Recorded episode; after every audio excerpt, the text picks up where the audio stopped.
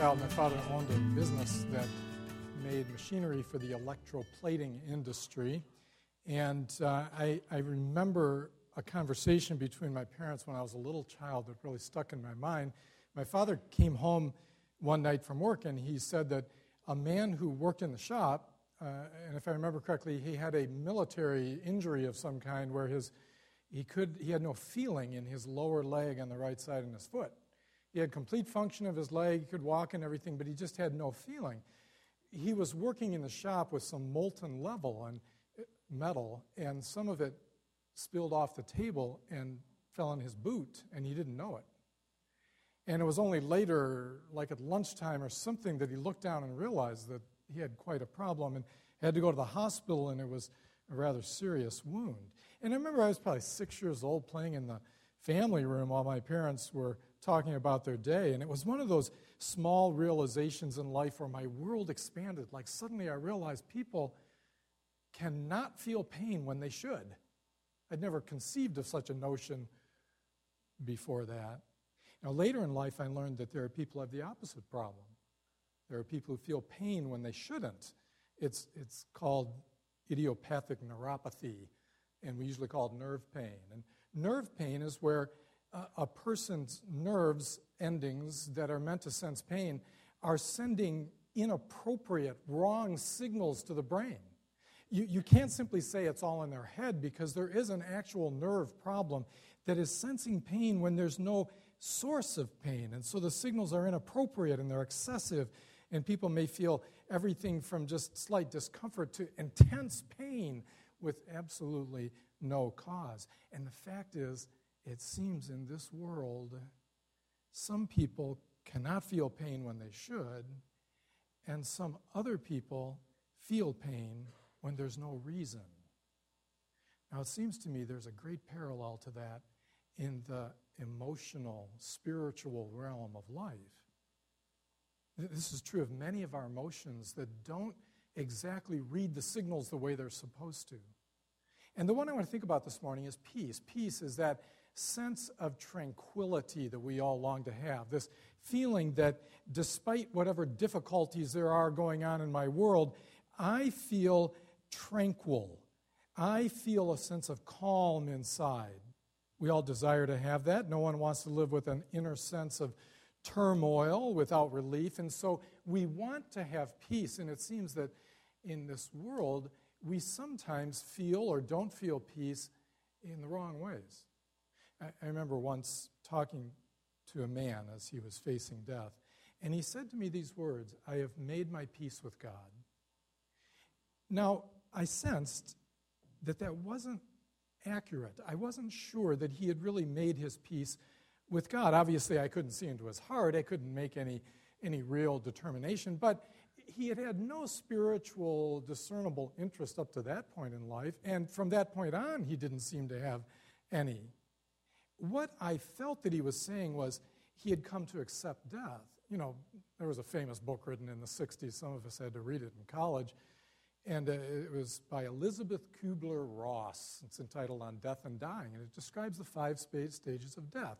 If a person experiences a death that takes a period of time, they may move through all five stages, starting with denial, they deny that they really are sick, and ending with acceptance.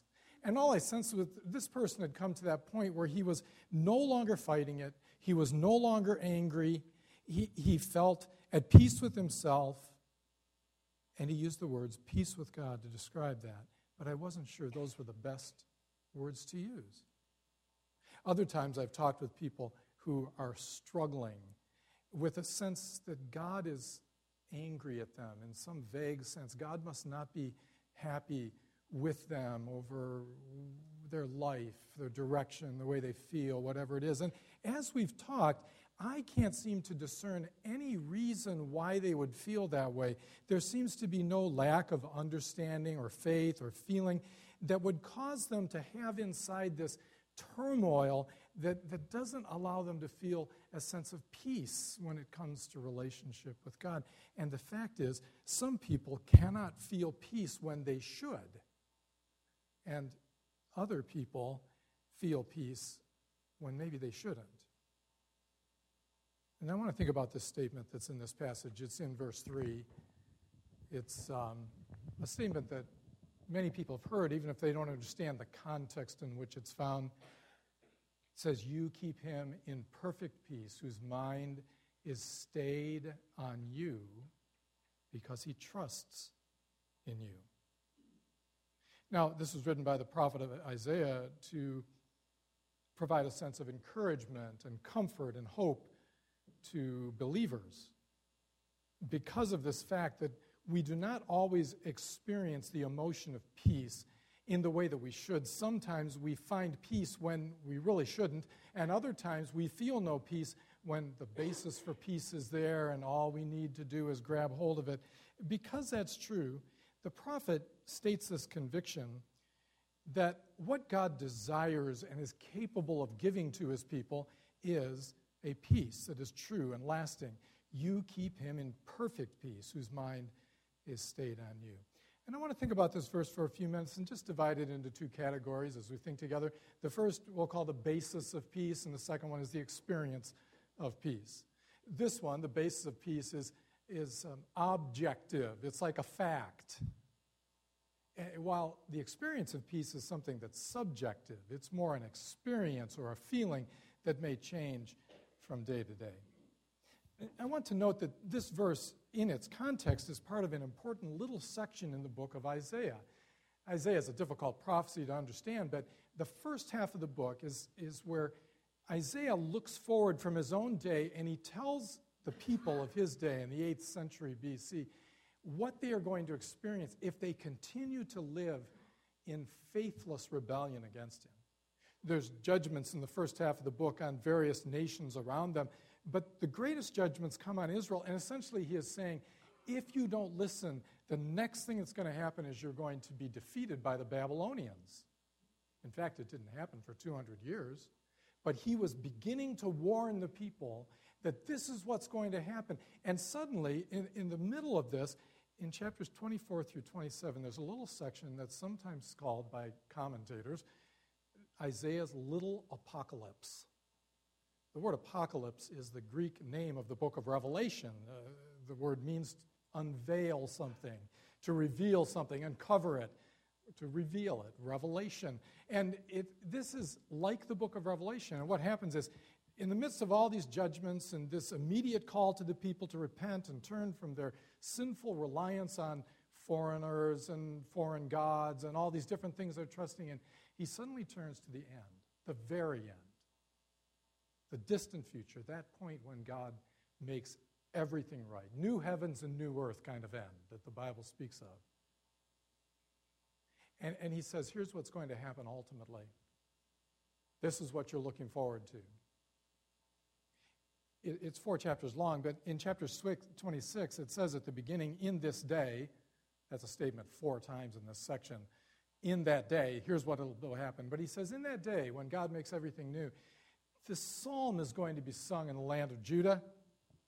And then he goes on, he records, this is what the people of God are going to sing in the day when they experience fully everything that God intends, when he makes all sin, uh, he takes care of all sin, and he wraps up all things in the new heavens and new earth. And it sings this song. But what's interesting is in the chapter where he's reciting words that the people will sing in joy because of redemption and everything that God has done, there's a few points where he inserts a statement, and verse 3 is one of them. They're mostly made to God, and it's like he's, he's telling them in the middle of describing this worship in the distant future, he tells them, here's what you can rely upon. And one of them is verse 3, the first one. He inserts this statement you, God, keep him in perfect peace, whose mind is stayed on you, because he trusts in you. It's stated as um, kind of a generally understood truth. This is what God does. This is who God is. This is how he works. And, and it's important because this word that we're meant to grab hold of about the distant future is meant to come right into the presence and we take hold of it. You keep the person in perfect peace whose mind is stayed on you because he trusts in you. This word peace takes us to the very heart of the gospel, the Christian message. Now, if you want to understand what peace means in the Bible in its fullest sense, you have to start with the most uncomfortable truth in the Bible. It's called the teaching about sin, the doctrine of sin. The Bible teaches an understanding of sin that is unparalleled in any other religion, any philosophy. No, no human being could have come up with this, I don't think. It's presented in the Bible as God's own diagnosis on the human condition. Sin um, is a deeper, more serious problem than we could ever imagine. In fact, the Bible describes our condition born into this world apart from something God would do as a state of war with God. We are born into this world with a bent inside of us that will turn us away from God and His way so that we will always seek to go around Him to get whatever it is that we want. It's described this way in Scripture. You could look at both sides of this warfare. On one side is us, and our side might be the word rebellion. We are in open rebellion against God. We human beings have a stubborn determination to make life work. We are, have a stubborn determination to live without God and to find whatever it is we're looking for, including peace, without God. And apart from something He would do to change that condition that we find ourselves in, we will persist in it. We will stubbornly continue to try to find life without God. We'll seek our own way. At our best, we will use Him to try to get the things that we long for in life. At worst, we'll stick his finger in our eye and say by our behavior, we know what's right. We make our own destiny. We'll make our own way. Either way, uh, we're determined to make our life work in a fallen world. That's our side of this warfare. God's side might be described by the word enmity. It's uncomfortable for people when we use that word, yet the Bible uses it, to describe God's fixed determination, his um, conviction that he will not let us go on in our stubborn rebellion. God is committed to frustrating our stubborn rebellion. So, like a wise parent, he will either allow us to experience the natural and logical consequences of our foolish choices as we go through life, or he will, like a wise parent in other circumstances, seek to thwart them so that we don't get what it is that we're looking for apart from him. The idea is that left to our own devices, born into this world, following the dictates of our human nature, we will inevitably turn away from God and seek other things unless God intervenes in some way. As long as we persist having things our own way, we will turn away from Him. Now, we may take the path in doing that, turning away from Him, of open rebellion. Some people do that. That is probably most characteristic of the generation in which we find ourselves. I, there's a commercial on it, kind of grinds on me, but it's an older woman dancing, and you see her. That that doesn't bother me, by the way. But an older woman dancing, and you know, you, you it's kind of like an X-ray. You see her bones, and that, you know the statement? It, it's a British. They always use British when they want to get to us, you know, and tell us something that we really want to hear. Defiance is in our bones you know, defiance is in our bones. That is the nature of the human race, and that's the characteristic of the generation in which we live. We make our own way. But when we take the path of open rebellion, what we want to do is show that our way is better than God's. He doesn't know what is best for us. We can figure it out, out on our own, and so we engage in behaviors that we selfishly believe will give us what it is we want, whatever pleasure or joy or accomplishment that we're looking for. And as we live in open rebellion, if we choose that path, we don't really need Jesus because we think there's nothing to be forgiven of. Now, the fact is, that's one way of rebelling against God, but there is another path that is, at least in the teaching of Jesus, very clearly a different way of doing the same thing. And it's a path you might call conformity, moral conformity, vague religiosity this was my background. It's the idea that um, we will do those things that we believe God has told us to do in order to win his favor. We will be a good person in general. We'll go to church and maybe read the Bible and be kind to other people and not misuse them, at least in our own mind. So when we pray or we give or we serve, we're sure behind it that God is pleased with what we're doing. And when you follow the path of moral conformity, you believe that you're conforming to what God wants, and so how could He ever have anything against you? On this side, rebellion, you believe there's no sin to be forgiven of. On this side, you believe there is sin, but you're not a sinner. After all, if you're doing what God requires, why would He be mad at you? In either case, you understand you don't need Jesus because either you have nothing to be forgiven of, or you don't need Him because you're already doing what it is God requires. Those are the two ways in which we can go around God to get what we want, and in either one, we don't come to God and find forgiveness. Now, it is at this point that the gospel comes in, the message of the Christian faith. It says that God, in his love, because of this rebellion that is either open or it's characterized by a life of conformity, either way, because we are not looking to God for forgiveness and peace, we are trying to get something on our own, that God comes in, and because of his love, he sent his son Jesus to die in our place. And through that, he seeks to restore the estrangement, the state of warfare between us and him. When he died on the cross, Jesus took our place and he suffered for our sins, paying the penalty for our sins, as we just sang in some songs. And what God does is he invites us to come to him through Jesus' sacrifice. And when we come trusting in Christ alone, we are restored to God. When we trust in Christ, uh, we find that God accepts us. He receives us back into relationship with Him. The, the estrangement is removed, the warfare has ended.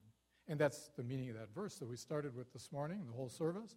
Therefore, since we have been justified through faith, we have peace with God through our Lord Jesus Christ. In other words, the gospel is the way that God reconciles rebellious sinners to himself. The basis on which he does that is the death of Christ.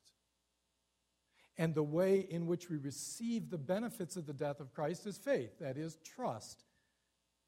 We trust that God accepts us and acquits our rebellion solely because of Jesus.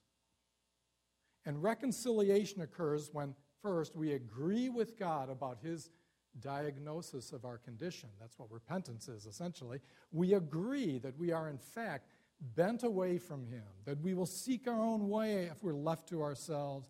We will not look to Him when we, when we recognize that and we trust in Christ that He was enough, sufficient in every way for God to accept us.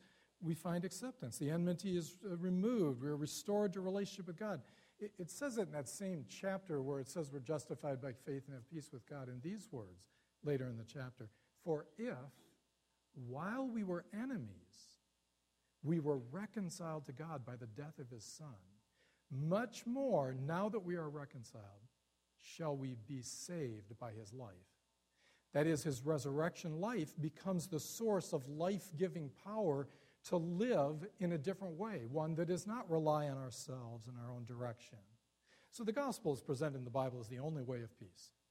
It is the source of all peace. It's the, the source out of which this peace with God is, is brought into perfect alignment in God's purposes so that we might carry that out in every other part of life. It's, it's about our condition of sinfulness that we cannot cure no amount of goodness will cure it because we'll always be pulled back by this inner bent away from Him. So it's about our condition, it's about God's provision for our condition, and it's about our acceptance of what God has provided, Jesus Christ. Now, everything that I've said up to this point is an objective truth, it's a statement of fact. For those who believe, it says, having been justified through faith, we have peace with God through our Lord Jesus Christ. But it might be obvious to you that what the Bible says is an objective fact is not always experienced by us at every moment of our lives in the way that we would like to. World War II, at least in Europe, ended um, on a specific day, May 8, 1945. It was about six months later that it ended in the Pacific, uh, the war against Japan. But it ended in Reims, France, when the high commanding general of the German High Command, whose name was Jodl, General Jodl, met with the representative of the Supreme Allied Commander, who was General Eisenhower. He, he was the chief of all the Allied forces that fought against Germany from the West, and the chief of the Soviet High Command, the one who led from the East. He surrendered to those two people. The document's very interesting to read. It's a, a statement of complete unconditional surrender, the laying down of all arms and placing themselves at the disposal of whatever the Allied and Soviet powers choose to do. Now, that surrender brought peace. It was a peace that was final and complete and lasting. World War II has never been fought again, but it needed to be experienced. And that's what I want to talk about for a few minutes now. What, what, about the experience of peace? What does it mean for us to enter into this and experience it ourselves?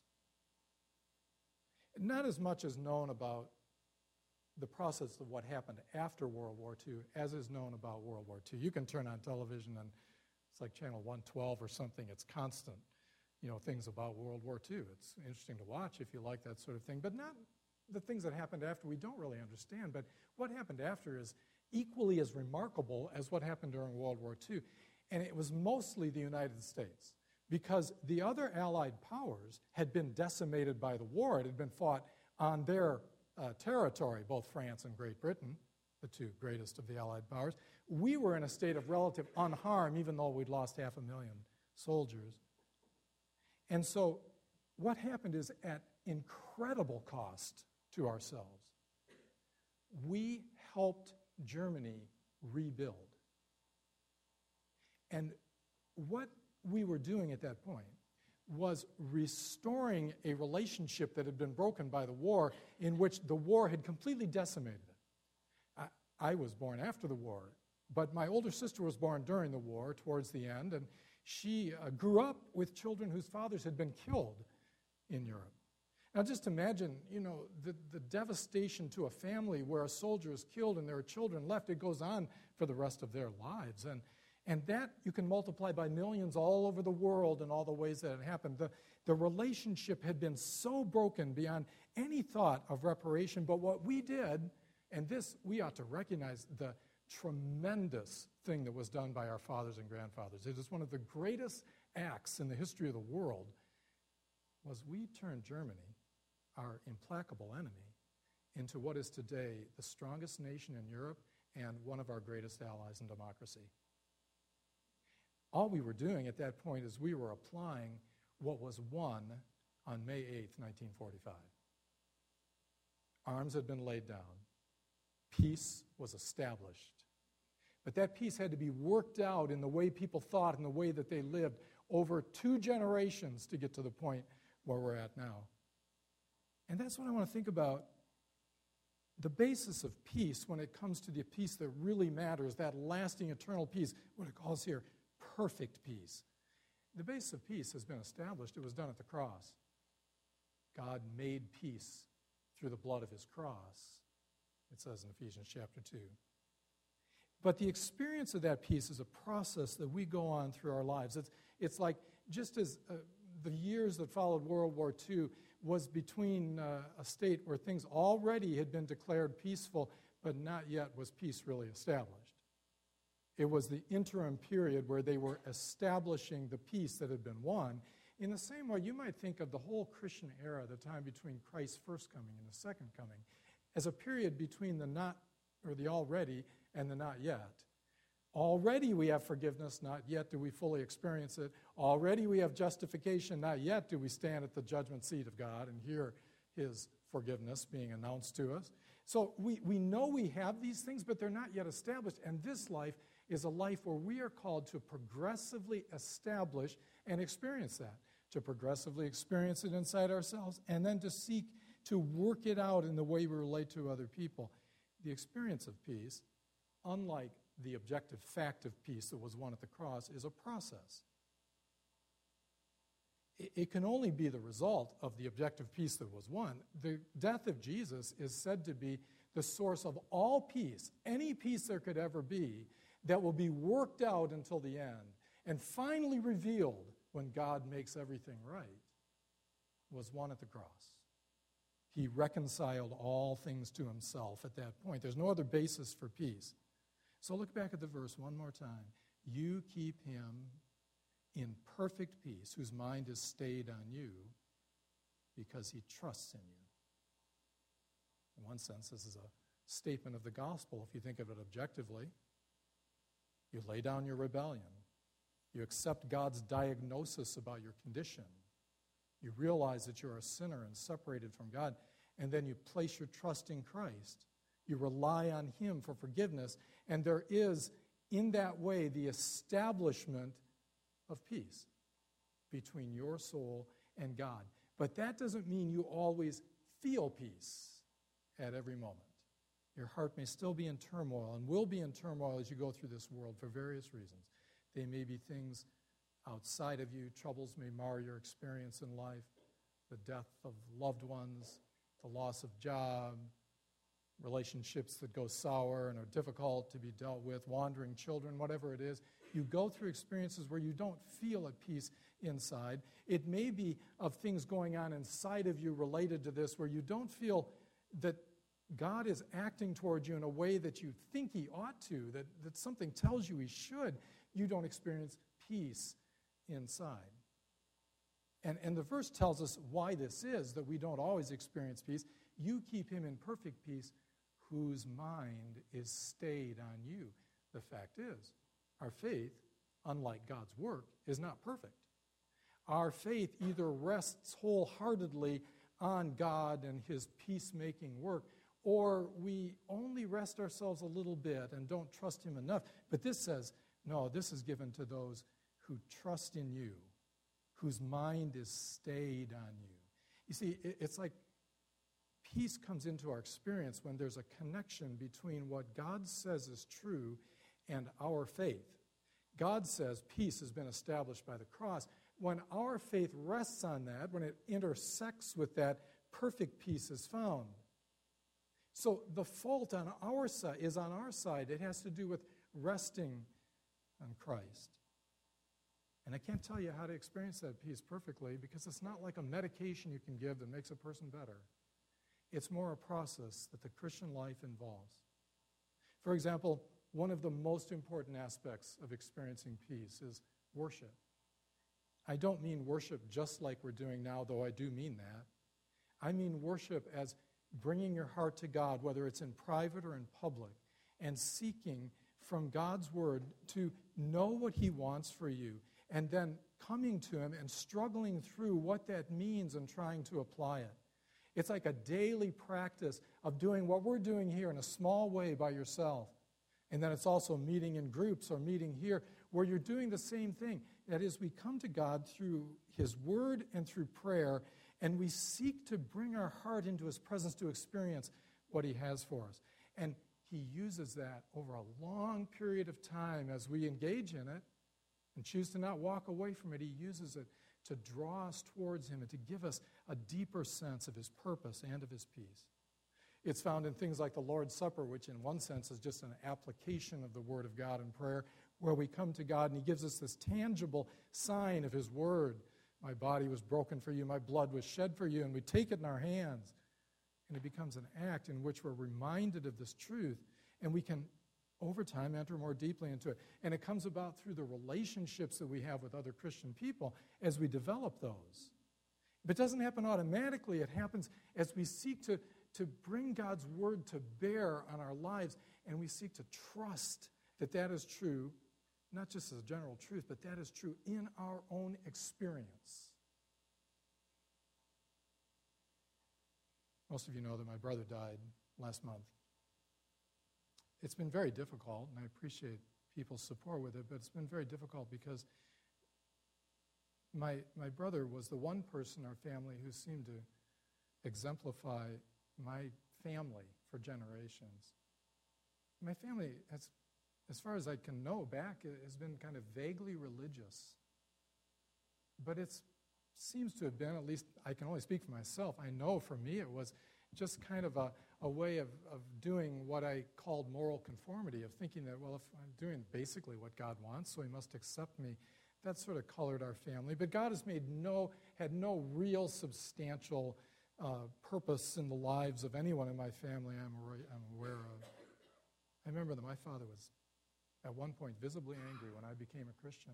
And I didn't come home and blast it at all, but I made it clear that I had trust in Christ. And I know why he was angry. He was angry because one of the, the part of the ethos of my family is don't let religion get out of hand. And I had done it. I let religion get out of hand. My brother, unfortunately, had no discernible, even spiritual interest, but he was a very good person. I just think at his funeral, the men who came and women who came from his shop, he sold our father's business shortly before he died. In fact, his son noted that he died, went downhill immediately after that. It was like the last big thing he had to do. And all the people from his business came to the luncheon, and, and I talked with them, and they told me what a good man he was. And I remember when my father died, the same thing happening. He was a, he was a good man. People saw him as a good man. I don't know anyone's destiny. I don't even pretend to do that. I only know what the gospel says. It tells us what our real condition is and what the real solution is. And I have no certainty that my brother ever understood that. And by the time he told us he was going to die, it was so far advanced that he was never really conscious and communicative enough to talk to him again. Don't misunderstand, I don't feel guilty. I had talked to him before. It's not that it was my responsibility, but I feel sad. And you know what part of what I feel is? Just don't understand it. Why did it have to be him? The one person who really had, wouldn't talk about God. My sisters, at least, will talk about God. I don't feel loved by God when I stop to think about it. It just doesn't seem like that, that should have happened. I don't want to happen. I don't feel angry particularly, but I, I don't feel like that is the way I wanted to be loved in life. But here's the truth, and I know it's true. God proved his love at the cross. And he doesn't ever have to do anything for the rest of my life to prove it again. He proved his love at the cross, and I don't need to question the depth of God's love. But I do need to try to bring my soul in line with what he says is true to experience peace. And I, I tell you, that's what the struggle is in this world. That's what the Christian life is all about. It's seeking to intersect our faith with the truth that God gives to us in His Word. Let's pray.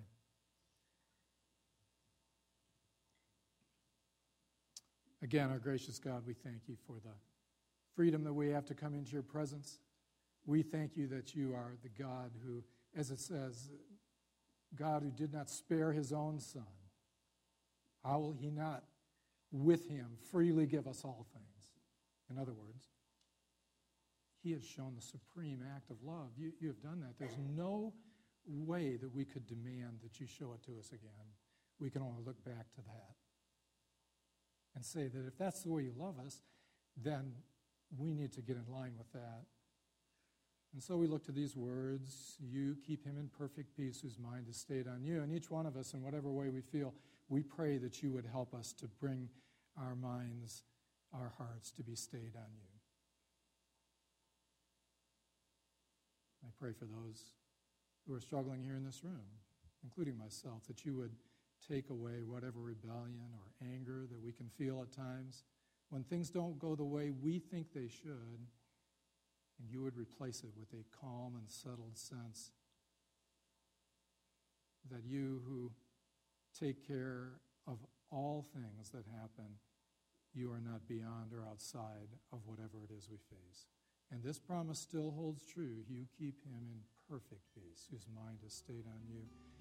And it's true because of the cross. And we thank you for that. In Jesus' name.